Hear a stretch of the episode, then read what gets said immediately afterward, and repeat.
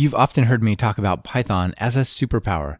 It can amplify whatever you're interested in or what you've specialized in for your career. This episode is an amazing example of this. You'll meet Cornelius van Lit. He's a scholar of medieval Islamic philosophy and works at Utrecht University in the Netherlands. What he's doing with Python is pretty awesome. Even if you aren't interested in digital humanities and that type of research, the example set by Cornelius is a blueprint for bringing Python into your world and for those around you. I think you'll enjoy this conversation.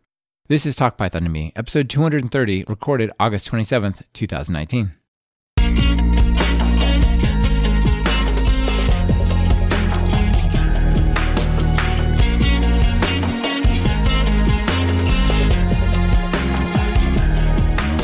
Welcome to Talk Python to Me, a weekly podcast on Python, the language, the libraries, the ecosystem, and the personalities. This is your host, Michael Kennedy. Follow me on Twitter where I'm at mkennedy Keep up with the show and listen to past episodes at talkpython.fm and follow the show on Twitter via at talkpython. This episode is brought to you by the podcast Command Line Heroes from Red Hat and Linode. Please check out what they're offering during their segments. It really helps support the show. Hey folks, before we get to the interview, I have some exciting news. We've teamed up with Humble Bundle to launch a great bundle of Python educational goodness. For a couple weeks, you can get three of our courses along with great content from RealPython, PyBites, and many others for as little as just $1. If you've been on the fence about trying one of our courses, here's a chance to get three of them along with a bunch of other great stuff. Just visit talkpython.fm slash HB2019. That's HB2019. And be sure to check it out before time runs out. Now, let's get to that interview.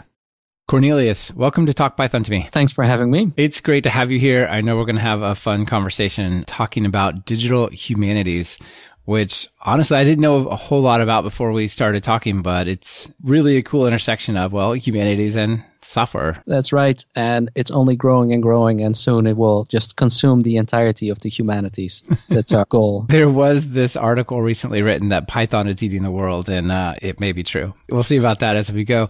Before we get into all that, though, you know, let's start with your story. How'd you get into programming in Python? Well, this goes back many years. It was actually, uh, if you will believe it, the last year of my elementary school. I uh, programmed the website of the school. This was 1999, so I just did it in Notepad. That's amazing. Yep, just HTML tags, there weren't really any IDEs, at least not that I know of. There was like FrontPage and Dreamweaver, but you know that was kind of cheating in a way. Yeah, it was like you write in Word and then like you publish it as a web page. That was weird, right? Everybody knew that that was not the right way to do it. That's right. Yes, they they did. So, wow, that's really young. How did you even get that opportunity to do that? I don't know exactly how I got this book. It was some sort of you know HTML for Dummies kind of book, and that's what I uh, used. And I guess I just showed it to one of the teachers, and he was like, "Well, actually, this school doesn't even have a website yet." So that's really cool. After that, my dad gave me this brick of a book on Visual Basic, uh, thinking that well, okay, got visual elements to it, you know, but that was way too hard. And uh, it's really so great to see that there's so many resources out there now for children to to learn programming. That's really cool. It's really amazing. I talk to people who like what their experience was, who are our age and and generally that age, and it's like, well, I got a magazine and then I would type in like the C code into something and then I would make that run. And that's how I learned programming. And then I see my daughters and stuff and, you know, there's like adventure games where you program your way through dungeons and, you know, robots and all sorts of stuff. And I'm like, wow, that is a long ways from, you know, typing in hello world, you know, 10, hello world, 20, go to 10. that's right. That's right. But I guess I did feel very attracted to, to that kind of thing. So eventually I, uh, I learned of uh, Flash, which is dying as we speak. It's, uh, it's horrible. So I got in that uh, when it was still developed by Macromedia, Flash 4. And uh, this was a really great combination for me to be both a designer and developer. So I did this for, for years. You can do really interesting stuff. And like Flash is properly the, the whipping boy these days. It gets beat up and is getting ostracized. And that's probably a good thing. But, you know, the time frame that you're talking about learning it, it was really powerful and it was really unique. And it, you know, we didn't have HTML5 and JavaScript that worked well everywhere. And you could do interesting stuff with that. A lot of things were done with it. I've only kind of recently come back into programming and I was just stunned by what JavaScript had become you know, in 1999, you could do an alert box. That was kind of it. Yeah, exactly. We can validate this text or whatever. Yeah. It's been such a huge change in that world. And that was so recently, like 2016 or so. That's when I got sort of reintroduced to real programming, and uh, Python uh, quickly uh, came on my radar. And I've been kind of incorporating it into my work as a Swiss Army knife. I use it for all kinds of things, and I also noticed that I reach for it faster and faster. I more quickly. I think Python as a good solution to my problem. Yeah, that's really interesting. And when you say you're incorporating, I know the stuff that you're doing that we're going to talk about. It's deep and meaningful stuff. It's not like a little quick little automation of like some Excel file or something like. There's real stuff that I think is really powerful programming that you're doing. So maybe that's a, a, good way to segue into well, what do you do day to day as your main job? By trade and profession, I'm uh, I'm a scholar of Islamic studies. So that means that I spend most of my time alone. I do research. I'm a postdoctoral researcher at Utrecht University, and uh, I've got my own project funded by the Dutch Research Council, and this is really about philosophy from the 12th century, from the Islamic world up until could be the 19th century even. And uh, so I read a whole discussion of all kinds of people through these centuries. We're all talking in, in my project specifically. I work on the imagination. And uh, a lot of these texts are in printed editions, but some of them are in manuscripts. So there's a lot of just sitting down with the text and reading them that's what my job is supposed to be. But then came Python, basically. Yeah, of course. Well, and, and I look at these manuscripts, and I haven't read old Islamic ones because I don't read in those languages, but I do remember trying to read some of the mathematical ones from like Newton and stuff when I was studying it. And these do not seem like writing that would easily be understood by computers. It's not like nearly printed text or something like that, right? It's, it's handwritten kind of one off unique stuff. The calligraphy was really beautiful back then. People could write really well, but still it doesn't seem like first blush, a computer should be able to just take it on. But working with manuscripts is a real skill, and it's a real complicated skill that needs a lot of training for very specific periods, very specific types of hands of scripts, basically.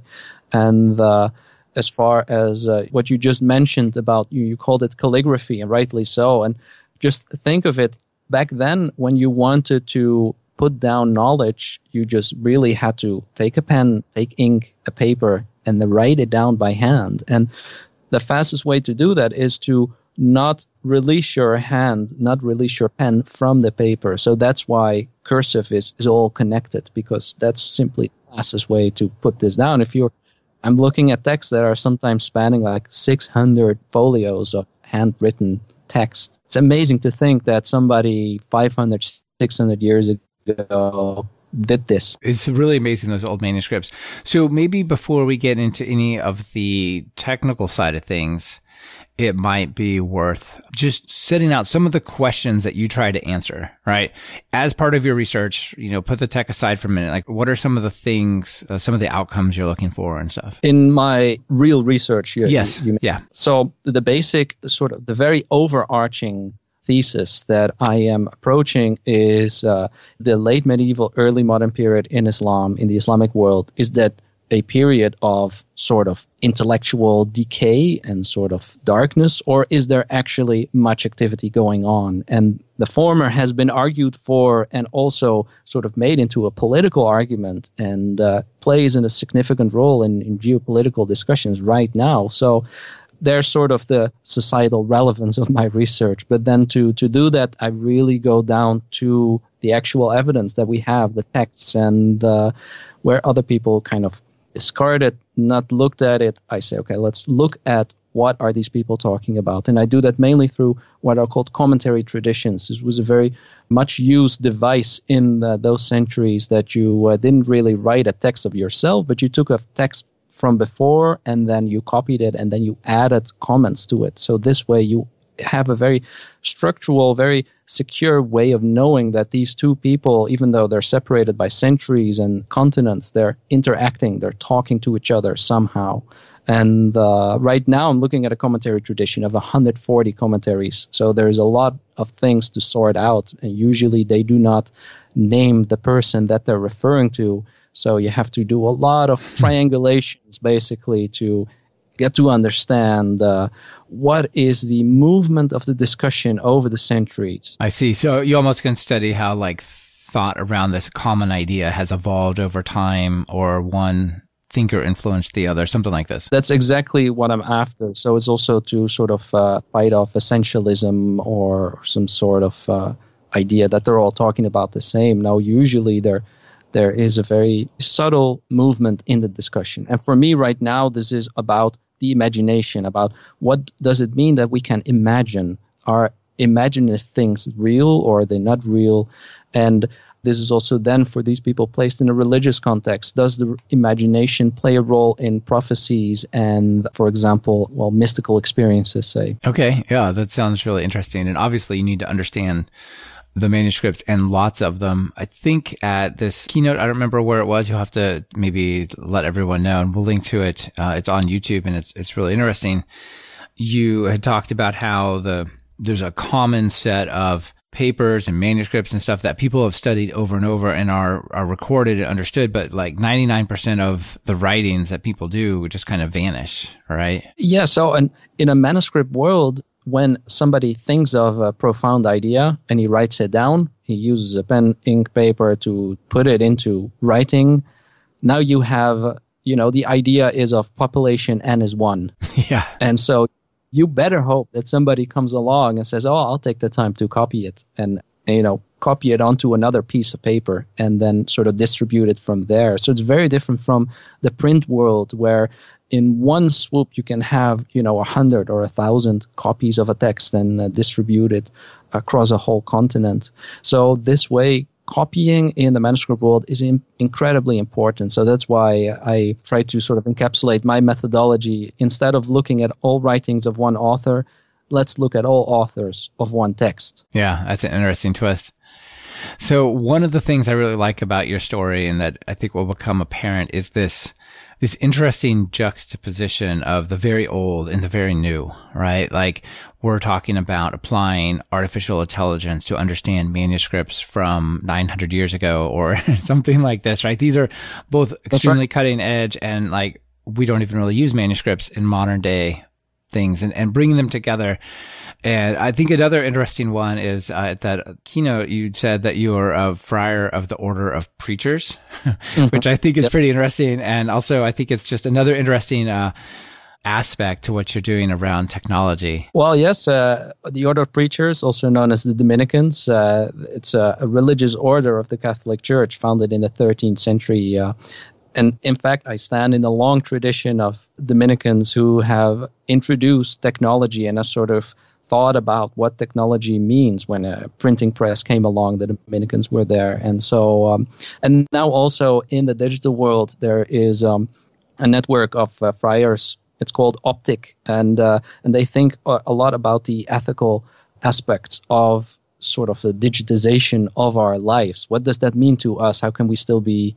What does it mean to be a human in a digital world? Really. So, kind of my work is sort of close to that. And um, but of course, I also have to um, sort of smile sometimes when I, you know, late at night I'm I'm coding, and then you know I look down and I notice that I'm wearing my habit and. Like, yeah, it's, it's a very interesting juxtaposition. And I think there probably is, uh, not exactly the same, but in a similar sense, a kind of a culture clash when you think about using computer technology and computer programming to do digital humanities. So maybe let's try to define that term broadly because mm-hmm. I think we've defined it started to define it for what you're doing, but in a broad sense, what is digital humanities? Uh, yes, it's a term that refers to the use of computer technology in humanities research, where humanities research relies on human artifacts. That's basically the sort of the raw material of humanities research, like architecture, art, texts, all of that. And so usually our laboratory has always been the library, and we're just you know stack up a whole bunch of books and do our thing. And now we're seeing like, okay, how can we use computer technology? How can we unleash that computing power that we know is literally at our fingertips? And this is especially important because, sort of unbeknownst to ourselves, so much of our workflow has already been coming into the digital world. Of course, we don't write our books by hand anymore. We write them on a computer. And most of our journal articles, we take them from online databases. But a lot of the issues with it have not been thought out exactly. And the people who have sort of gone into this direction usually have gone all the way, so to say. They have really made digital humanities into a field of its own, and their main purpose now is to really push the technological boundaries to see what kind of new technology could be possibly applied to the humanities, but without really coming back with sort of real results for other colleagues in the humanities. So that sort of caused a rift or a divide between what you can then call classical humanities and digital. Yeah, I can definitely see that. You know, you can just keep going down the computer side of things, but you know, here you are trying to answer these very traditional sort of philosophical questions using source material that's, like I said, 900 years old, written by hand. And yet you're bringing in some really cool technology to do it. Maybe let's just set the stage quick by talking about some of the things you're actually studying like these scrolls with their, their flaps and so on and some of the technology that you're applying to it. Right. Yeah. So I think sort of the most interesting aspect of my Python work applied to manuscript studies has been the automated image analysis of codices. So and this comes uh, because we have digitized so many manuscripts. Uh, uh, actually, we, we, we, didn't we didn't mention this before, but th- this is uh, really a key element to all of this. Libraries around the world have digitized thousands, hundreds of thousands of manuscripts, meaning they take photos of the entire manuscript of every page. They take a photo, and now you have a folder with like 300 images and so I took instead of one folder, I took uh, like a whole collection of folders. I had at my disposal 2,500 manuscripts uh, digitized, and so I took only the first image, which is of the cover of the binding. Right. Right. It's like kind of a leather wrapper of it, and it has like a foldable flap. And it sounded to me like knowing some details about that would tell you about maybe the origin or the timing or something of that nature. Exactly. So in the Islamic world, these manuscripts always have a flap that goes back onto the front to really encapsulate the entire codex, the entire manuscript. And uh, I thought it would be interesting to analyze the shape of that codex and uh, particularly the angle that the flap makes, which is a, a thing that this is truly then a new question. It shows that digital humanities can ask these new questions. Nobody thought of measuring the angle of the flap before. And if you can do it for one, then you can just iterate it over. it's, it's a for, yeah, if you can do it for one, it's a for loop. exactly that's the beauty of it. And yeah, it, it gives you another data point, right? If you think of it as data point, then then um, it gives you another, perhaps a small argument. If say all manuscripts from the 17th century have this kind of angle and now you have an undated manuscript that has kind of that angle on the flap, well, that's another argument in favor for dating it back to the 17th century. This portion of Talk Python to Me is brought to you by Command Line Heroes. Season 3 of Command Line Heroes is all about programming languages. Episode 7 covers the history of AI, starting with its first language, Lisp. It was created to teach machines how to learn like humans, and at the start, there was a wave of interest and investment. But ultimately, the timing and hardware wasn't quite right for AI to work. Decades later, AI is now on the verge of changing everything. Get the full story and subscribe wherever you get your podcasts, or just visit talkpython.fm slash heroes. Just to give folks who have not watched your keynote and probably, you know, visually it's a little hard to understand, think of like a folded out sheet of paper where there's like a triangle bit, maybe some kind of fastener on the end of it, and then like a big rectangle. And you're using OpenCV and Python and various things to like understand like that last triangle part, right? That's right. And once I had completed it, basically, once I really had it figured out, I uh, understood that this is a really good example of applying technology to humanities research because OpenCV and Python are now sort of easy enough to use to learn it as you go, basically. And especially, this is especially good thing about OpenCV. It's a very powerful uh, library, and uh, that I'm able to use it already now shows actually just how highly developed OpenCV is. And right, and it seems like the understanding that, like I have a picture and that I want to find this triangle in it. That seems like a really hard problem, but it sounds like the tools have come along to get really good, huh? Yes, but at the same time as like the tools are relatively easy to use, you also see that now you give it a humanities problem and all of a sudden like you're really kind of pushing the technology to yeah. its very limits because OpenCV was developed for, you know, receipts, for automated analysis of receipts of chess games, of video feeds of, you know, gas stations, like how many people are in the store.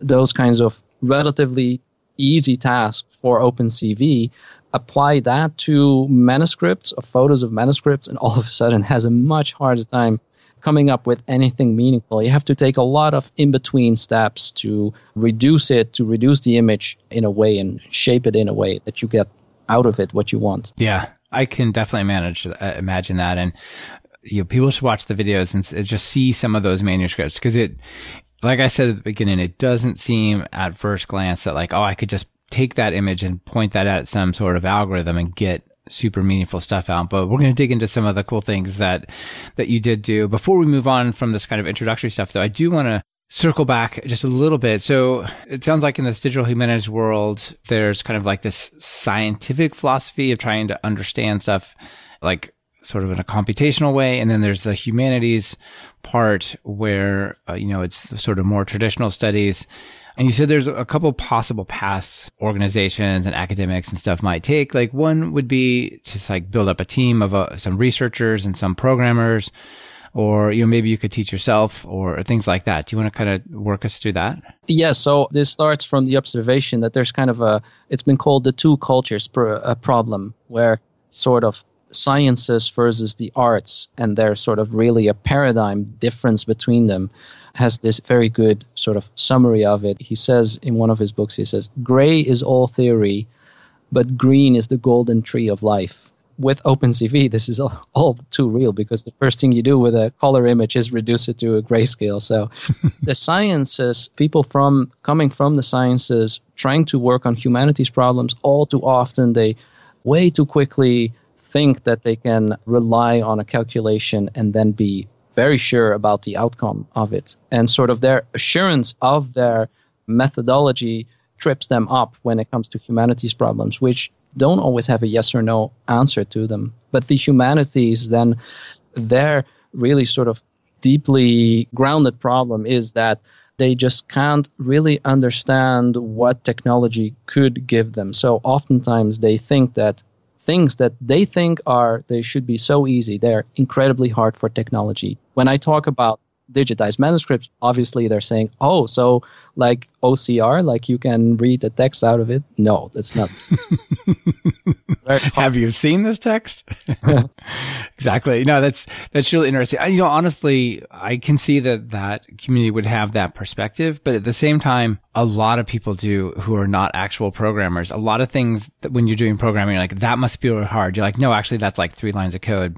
And they think this other thing is really easy and you're like no, that's like two more weeks of programming. That's really hmm. hard. That's thing you're just, I know it looks like a small step. It is not a small step, right? It's, it's just how software is. Exactly. Yes. There's like, there's a whole research team working on it for five years now. They haven't gotten it yet. So exactly. They're getting close. It sort of brings this, this huge divide between the two, right? Yeah. And so for most purposes, people try to solve this like, okay, let's work in teams with an engineer and a humanities scholar.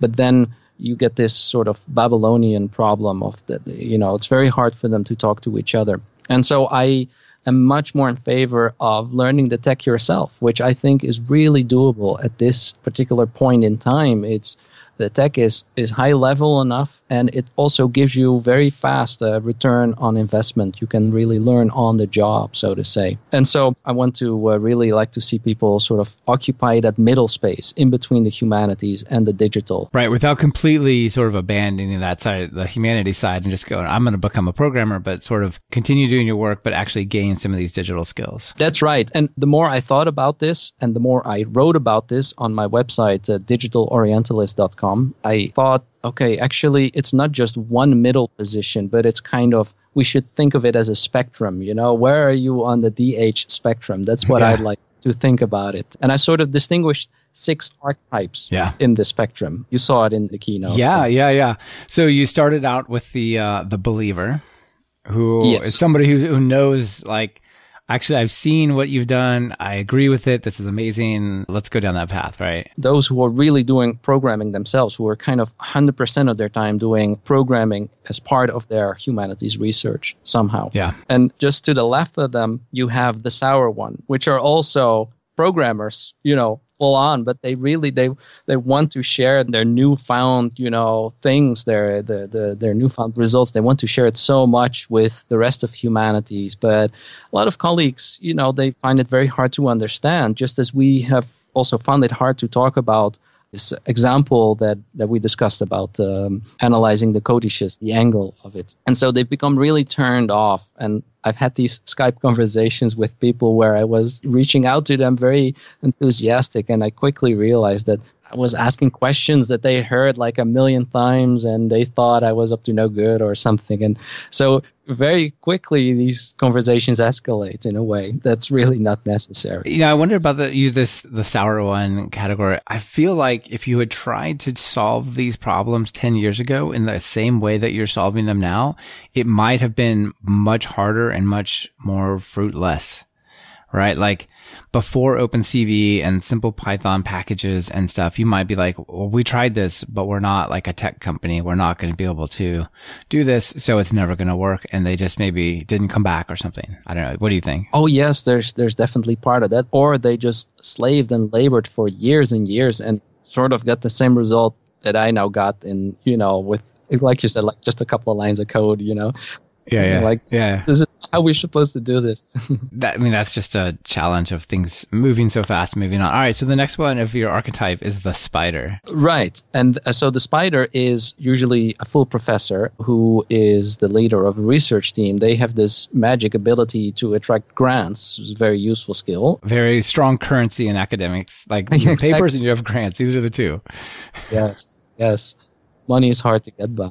And, you know, these professors, they wouldn't program themselves, but they have sort of reading knowledge of it and they understand at least the concepts of it. And, but they have the ability to collect these people around them, put them in connection, and let the people who are able to do it, you know, really shine. So I think a lot of good can come from the spider. Yeah, absolutely. I agree. I've seen that in other contexts, although I didn't call them that. But yeah, I think that's a very positive place to be in academics. Absolutely, yes. So then you have like a, a team structure that actually functions quite well because there's not a big divide between engineers and scholars, researchers of the humanities, but it's integrated into one basically. Now, sort of a, a smaller scale of that, you have in what I call the blind and the lame. So now you don't have a team, but you just have two persons, and uh, the lame one is the professor again, uh, but maybe like an associate professor, so somebody who has heard like, oh, DH is is all the fashion, so I need to do something with this, but I have absolutely no idea, so I'm going to hire a student or an engineer to do the work for me, and this is definitely headed nowhere really because it's so hard to talk to each other to come to a meaningful conclusion. And even if you have everything kind of working, then usually the result is like, well, how representative is this to Yeah. make a claim that the data is trying to make? Or the way around, are, are we now just proving the if it's corresponding with the erudition of scholars of you know many gener- generations before? Is this just proving the erudition, or is the erudition actually proving the software? Like, is the software now validated because it's in accordance with uh, the opinions of scholars before? Yeah, of course. Uh, so what I think is really the best place to be in the DH spectrum is to reduce that two-person team into one person, and uh, so I call that uh, the centaur. yeah, that's the the person who is on or the creature whose top half is a human and the bottom half is a horse, right? That's right. So it's got still a human head, a humanistic head, but the legs are already digitizing, basically able to move by him or herself in the digital sphere, making use of digital tools. I see that uh, with PhD students now. Uh, this is now kind of the generation who's really investing real time into acquiring these kinds of skills. What is your experience with people who are in the humanities? So they probably were not super drawn to like computer science type of subjects. What is their experience when you say, Hey, you know, it really makes sense for you to learn a little bit of programming or to explore this technical side of things? Are they excited? Are they resistant? Are they nervous? It really varies because even just putting up numbers in your article or your book I really had to comment like, "What are you trying to make me do here? Mathematics? Like, yeah, what are these numbers for?" this, is this a graph? Are you kidding me? Is this a graph? Did that come from Plotly? yeah. so it really is challenging because even now, uh, a lot of a lot of students in the humanities they kind of use the computer just as a as a typewriter in a way, and um, you know, I'm also really kind of concerned about the sort of the digital literacy of our society in general as our technology is. It's all so polished. You know what I mean? Like Facebook and all these websites, they all the mobile apps and stuff. Yeah, they look so good and smooth. It just works. Yeah, I get that. That's a great, you know, marketing statement, but it also makes you not really think twice about how it works and why it works that way. So you really have to show them immediate benefits and it has to be low hanging fruit. You can't force them to like okay well just uh, learn python for half a year and then come back. Yeah. it has to be very very quick return on investment. Yeah and that's probably why python is working well in this situation right? Because you can be productive with a partial understanding of python. You never have to know what a function a class a generator a database any of these things are and you can still have outcomes right? Just top to bottom, it does this. Here comes the analysis or whatever. That's right. That's right. And to sort of to beef that up, I recommend to people, well, just listen to podcasts like this one, and uh, and just do that in your spare time when you're exercising or whatnot. You don't have to understand it. That's not the point. Just hear the words they're saying, and if words are repeated and it sounds interesting, it's maybe an interesting context. Then maybe then look it up and see what it is. You know, it's really interesting. When I first started this podcast, like four and a half years ago, my expectation of who my audience member was was a dedicated expert, somebody who loves Python and programming enough that not only do they do it as their hobby or their job, but they also do it in their spare time and they listen to the background stories of it, right? And what I oh. found out is that many of the listeners, maybe over half, are like, beginners who are more trying to do a tech immersion type of experience, right? They don't, they'll write me and say, Hey, I love your show. It's really entertaining. A lot of stuff you're talking about doesn't make sense, but after a couple of months, a lot more of it is making sense and I know what it means now and it's really wonderful. And I just never expected it, but it's it's kind of like uh, a language immersion almost. Uh, to all those people, you're doing it the right way. This is this is the way to do it. Just keep listening. Yeah, I, I totally agree. The more that I, I think about it.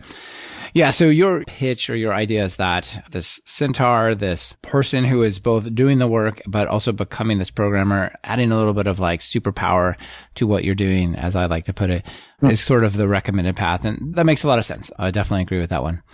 Now, let's dig into some of the technology that you're using because I've, some of the problems you're solving and how you're solving them because they're they're really interesting. So we talked a little bit about this flap thing and understanding its angle and its orientation.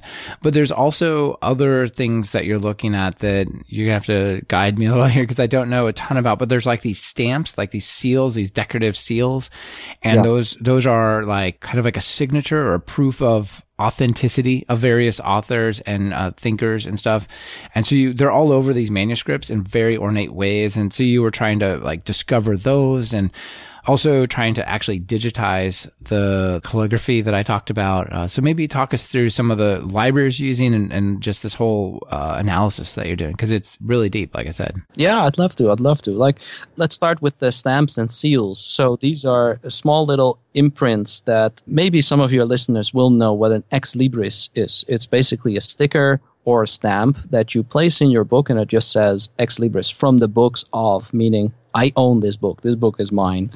And uh, people in the past did that all the time, and they usually had quite lovely stamps that they placed in their manuscript to say, like, this is my manuscript. Now, if you have a manuscript that originated in the 12th century and it was sold often, and now it ends up in, in a uh, research library, you might just have a whole history of ownership in the manuscript.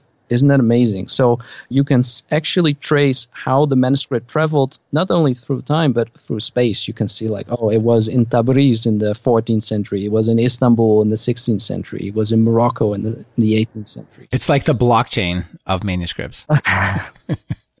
I don't know too much about blockchain. I'm just, so. I'm just kidding. Keep going. And so I said before that OCR, that's kind of out of the question for now for manuscripts. Yes, people are working on handwriting recognition, but it's not at any production level. But these stamps, they are kind of ideal for OCR kind of recognition, you know? And so, again, OpenCV is so powerful. You have to find a very pristine example of the seal, and then, uh, well, you give it to OpenCV, and then you just give a whole bunch of images, and you say to OpenCV, try find me this image basically. And it will find seals that imprints that have a huge chunk out of them and it will still detect them very well.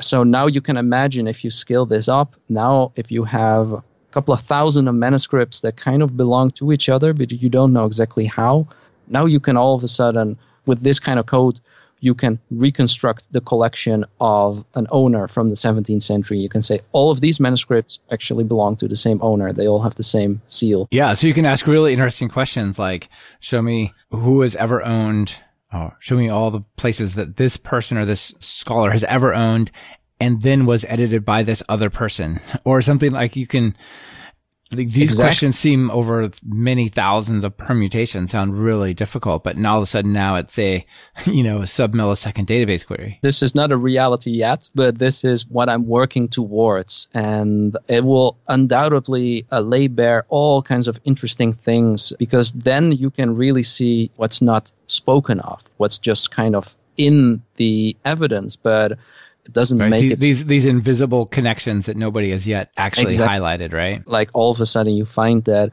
a particular kind of type of text, a text of logic, they all came through a very religious place uh, of some kind, or you see that you know two people were constantly buying and selling from each other. They, those kinds of things you can now quite easily lay bare.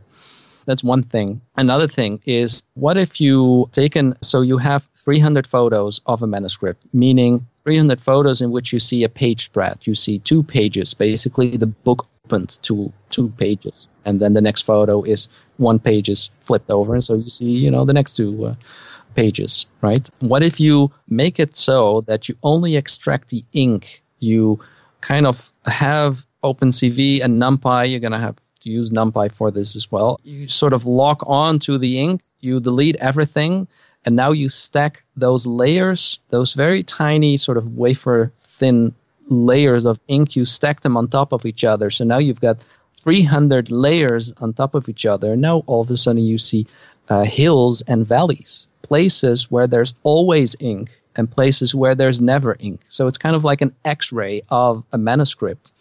And so the result is you see where in the manuscript there's ink, but in a way that it represents the entire manuscript, right? It's not a representation of one page, it's a representation of all pages together. And so, for example, very clearly then the text block becomes visible because obviously back then they were very neat writers. They always began at the very same place and they the lining is very clear. Yeah, that that's super cool. And you even show how um, in order to get some of the OCR stuff to work better, you might use OpenCV to go and delete some of the extraneous like punctuation and characters and things like commas and whatnot, right? Yeah. So now we're moving to 19th century prints. In the 19th century, uh, the printing press did come along in the Islamic world and they started to uh, print. Uh, they were very late to it. But in the very beginning, these printed productions are quite poor in a way. So if you just use OCR, say Tesseract, you get rubbish basically. Is that from Google? It's now by Google, yes. I believe, you know, that's amazing about these things. You know, I'm just a user of technology in a way. And so I stumble upon a new library and then you know you quickly look into it. It's like oh it's been developing for the last 20 years. Yeah yeah i just okay. didn't know about it. Yeah i haven't really heard of it. So i think it originated at hp if i'm correct. So okay. it's one of the leading ocr packages. There are other ones but this one works whereas others i can't get them to work. So i can't invest more time in it to to make it work. Cool. So you're you're basically going through and you'll like clean. You'll use OpenCV to actually clean up and purify the stuff before you send it off to these OCR places, so they actually have a chance of success, right? Yes, and really the results are amazing, you know, because when you want to just extract a plain text, you don't want commas because commas have been inserted by the editors anyway. They're probably wrong. You don't want page numbers because you can insert them digitally. You know, you got that under control. So you remove all of that, you get the plain text, and then Tesseract does a really wonderful job. This portion of Talk Python to Me is brought to you by Linode. Are you looking for hosting that's fast, simple, and incredibly affordable? Well, look past that bookstore and check out Linode at talkpython.fm slash Linode. That's L-I-N-O-D-E.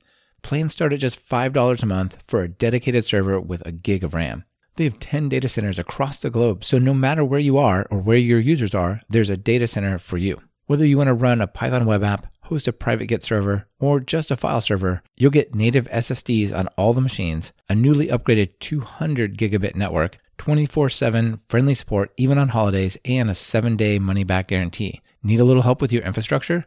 They even offer professional services to help you with architecture, migrations, and more. Do you want a dedicated server for free for the next four months? Just visit talkpython.fm slash Linode. I don't know that people really appreciate how, how, much work that is unless you see the original manuscript. Like I said, this is not a printed book, right? This is annotated, handwritten, stuff. Yes. I think the best way to approach is to first find something that you like something that you can find say like i said uh, doing sort of the x-ray analysis now you kind of know where text ought to be and so then you can use that knowledge and come back to one image and analyze that one image with that knowledge of where the text ought to be and so now, if you find ink outside of those text blocks, then you know, oh, there's a marginal note. This might be interesting. Right. Maybe that's the most interesting part, right? But you want to capture it separately. You can't exactly. just like try to cram it together or whatever. Yeah. How interesting. It's got to be inspiring to a lot of people who to just see all of this cool technology being applied to stuff that I suspect it was not initially designed to be applied to and things that when I first look at it, like, I don't really know how much technology is going to directly answer these questions. But this idea of saying like, I'm going to create like an ownership chain in say a graph database or something like that mm-hmm. of these manuscripts and use that to explore these hidden links. That's really interesting. I think it's unexpected and uh, uh, very cool. Yes, but there are a lot of challenges ahead of us. Okay, yeah. What are some of them? To start with, the data that we need is not accessible right now in the way that we would like it. Right now, digitized manuscripts are often just on a website of a, of a university library. and You can only kind of look at them with your human eyes, right? But you can't access them with an API, so you can't just sort of programmatically bring them in. Uh, so this is really lost opportunity. But you know, I'm working on it. I'm talking a lot with librarians, so hopefully we'll we'll see some change there. That's really cool. You know, sometimes when there's not an API, there is. It's just not intended, right? Like there's Selenium or there's beautiful soup and requests or right. There's ways to go through and actually extract that data, even if it wasn't prepared to be presented in that way.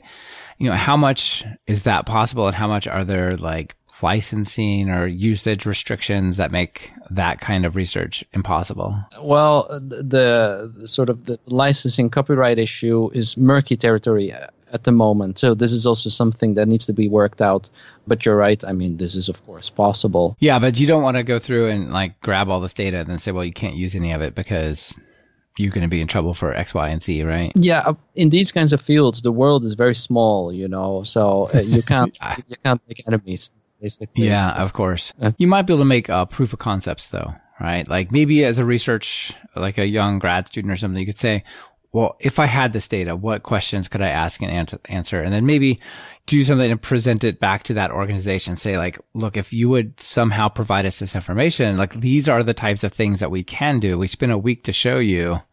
How can we help make that happen? Right. That's right. I feel like I myself, at least, I'm, I'm building up to towards that. I've I've already been saying these kinds of things to libraries, and uh, perhaps after this project, uh, I might just be able to do uh, like a full DH project, so to say, and um, really come at this with full force. Uh, that's the other challenge for us in the humanities. Like we can't spend all of our time on programming. We can't spend all of our time on these kinds of things. So we have to divide our time and always make this difficult decision like how much of my personal development is going to go into this? And if i stumble upon a deep problem that i can't just fix with google and stack overflow then was it a dead end that like wasted your uh, tenure track possibilities or something like that right? So you don't want to change that ch- chase that. No, yeah yeah yeah so in the harder sciences, we have the Journal of Open Source Software. Are you familiar with this? I wasn't until you sh- showed this to me. This yeah, very- so yeah, so I had these folks on the show a while ago, and it's pretty interesting. It's a place to publish and cite the software side of your research. And I, mm-hmm. I did say it was more for the hard sciences, but it sounds to me like the stuff that you all are doing in your community would also be potentially something you could publish there and then cite as uh, some kind of publication and whatnot. So maybe that's a little bit of a release valve to get a little bit of more credit for the software side of things. Definitely, because a main challenge is that, that much of our, exactly like you said, tenure track career wise, it kind of still depends on print publications and uh, building software kind of doesn't count, it seems, right? So yes. Very difficult for us. Uh, yeah. But there have been discussions about this where people in, in digital humanities have been saying, well, actually, we're builders, we're not writers. We, we, we should just come right. to I terms. Mean, yeah, it's it's it's not a unique problem to digital humanities, but it is. A, I can imagine a little bit harder there. Yes, because let me ask you this: like the the one very sort of one problem that presents itself is that every piece of software is kind of unique so how are you going to compare it with other pieces of software? How are you going to say like oh this is very good or this is not so good? This is yeah. good enough for to make tenure or this is bad enough to fire him? Yeah i have no idea how to do that. That is really tricky. I see the problem. Yeah Yeah. Interesting.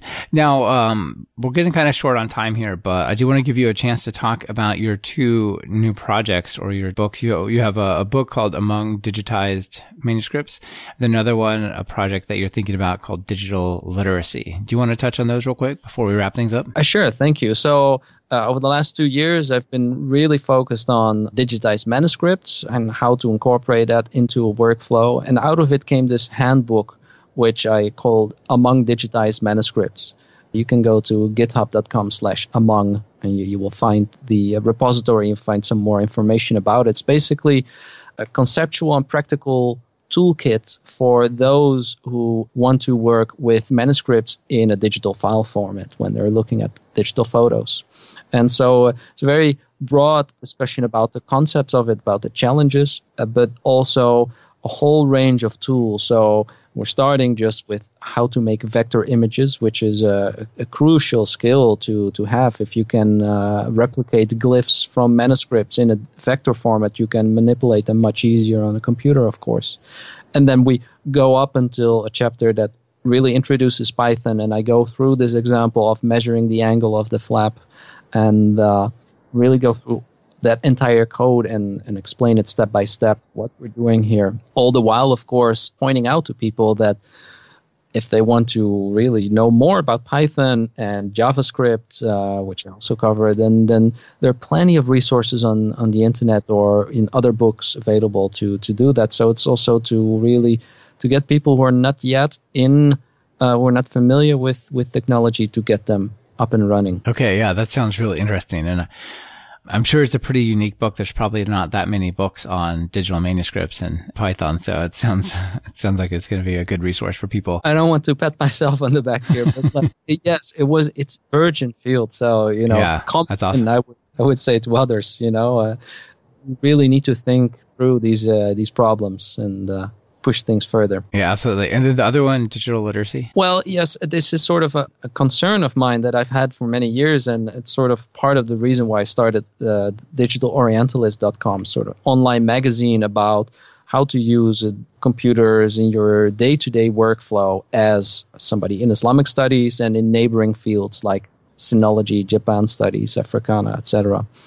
Because I kind of feel that a generation before me, and perhaps also my generation, I'm in my early 30s, we still grew up with computers as something that you had to kind of make work, otherwise, it wouldn't do anything. And people, even before that, they didn't grow up with computers. They they don't know what's going on, basically. But people younger than us, they're growing up now with all of this, you know, polished technology. It's just a black box, basically. And uh, I'm kind of worried that people don't really get to understand exactly what really the foundational concepts of computers, how knowledge is stored on a computer in bits and bytes. It might not, you know, it might not come up on a daily basis, but knowing this, I think, is very important in, in handling computers well and understanding how computers are also used at scale, of course, by governments and, and whatnot. Yeah. Well, I, I definitely think that the world is absolutely full of consumers of technology, but there's definitely room for more producers or creators with technology, right? That's right. I feel that in the humanities, we ought to be uh, self sufficient and self reliant. And if we can use some of programming skills ourselves, we can already solve, you know, 90% of our yeah, problems. Absolutely. Yeah. Programming is a superpower for whatever you do. That's for sure. All right. Well, I think we're going to leave it there for the, the main topic because we're out of time. But before you get out of here, let me ask you the last two questions. So if you're going to write some Python code, do some of this cool image analysis, what editor do you use? I use PyCharm uh, CE. Yes. Yeah. I, some, I just like it. I've been using now. I've been getting into Jupyter Notebooks actually, thanks to your your podcast uh, with the Azure Notebooks episode. Uh, because I'm I'm working on a workshop in the fall for PhD students, and I was not planning on installing Python and, and pip on 30 machines. So this is the way to go for that uh, thing. Yes. Yeah, I think it's great for teachers and for running classes and workshops. It's just open a browser, go here, you're ready. Yeah. Yeah. Yeah. It's not like, well, it won't install this package on my computer. Like, oh no, here we go. so yeah, that's great. Excellent. And then uh, notable PyPI package. It sounds like you've got some interesting experience and exposure to them. Yes. Well, I, I mentioned OpenCV, of course. Uh, something that uh, that you can uh, manipulate PDFs is uh, PyPDF2. Something I've I've been using. In my experience, there's a lack of, or there's a really a need for more libraries handling PDFs. I don't know how it's in other fields, but in the humanities, it, PDFs are very important file format. A lot of information is contained in just in PDF. So I hope uh, we'll see more development in that. For image, like drawing and, ma- and manipulation, you're also going to need something like Pillow, which is a, a fork, I believe, of the Python imaging library. Beyond that, also like to mention that TextFabric you can pip install text dash fabric and that's really just for analysis of a text that you have in, in plain text format. Uh, i myself work with the developer to get the quran in the text fabric uh, format so to say and you can do real deep like syntactic or semantic analysis.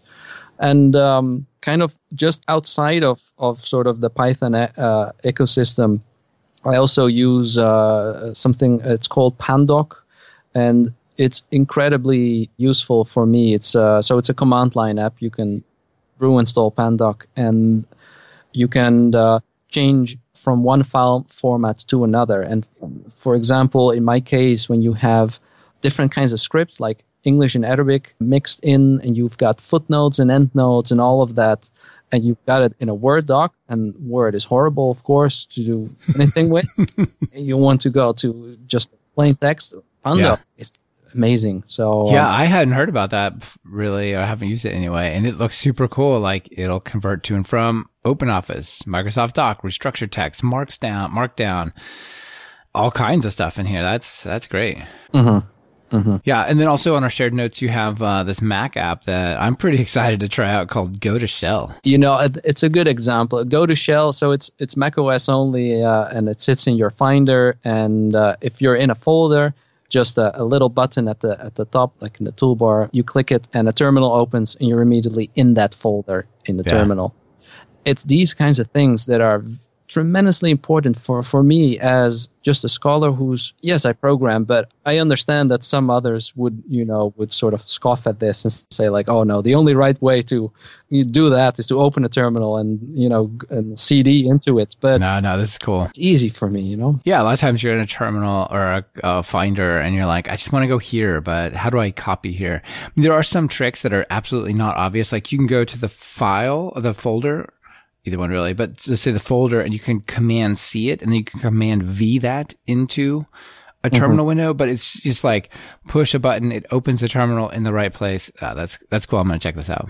there you go. Yeah. All right. Well, uh, that's pretty much it for our time. Final call to action. You maybe speak to the folks out there doing humanities research, uh, or maybe not even using the digital side of things yet how do they get started? Exactly. Well, so if, if you're listening in the humanities and, and you want to, uh, you're interested, you want to, you want to go for it, just, you know, keep listening to podcasts like this, pick up my book if, uh, if it comes out in, uh, later this year and, um, come in contact with me. You know, there's sort of a network at digitalorientalist.com where you can also share your experience. I'd be very happy to help you get along. And this also sort of kind of crosses both ways. If there are Python developers out there who kind of think like, oh, this would be so exciting to work on humanities projects, there are all kinds of project ideas that, that I just have, you know, but I can can't do anything with them because of limited time. Then, so connect with me and uh, be very great to uh, you know see things go forward. Yeah, absolutely. Well, Cornelius, I really love this look into what you're doing, and I think it's fascinating how all these pieces are coming together. So thanks for taking the time and being on the show. Thanks to you and, and the community for making Python what it is. That's what I would say. Yeah. yeah, absolutely. All right. Well, talk to you later. Thanks. All right. Bye. This has been another episode of Talk Python to Me. Our guest in this episode was Cornelius van Lit, and it's been brought to you by Command Line Heroes and Linode. Command Line Heroes is a podcast telling the story of developers this season is all about programming languages and starts off with Python, of course. Subscribe at talkpython.fm slash heroes. Linode is your go-to hosting for whatever you're building with Python. Get four months free at talkpython.fm slash Linode. That's L-I-N-O-D-E. Want to level up your Python? If you're just getting started, try my Python Jumpstart by Building 10 Apps course. Or if you're looking for something more advanced, check out our new async course that digs into all the different types of async programming you can do in Python. And of course, if you're interested in more than one of these, be sure to check out our everything bundle. It's like a subscription that never expires. Be sure to subscribe to the show. Open your favorite podcatcher and search for Python. We should be right at the top. You can also find the iTunes feed at slash iTunes, the Google Play feed at slash play, and the direct RSS feed at slash RSS on talkpython.fm. This is your host, Michael Kennedy. Thanks so much for listening. I really appreciate it. Now get out there and write some Python code.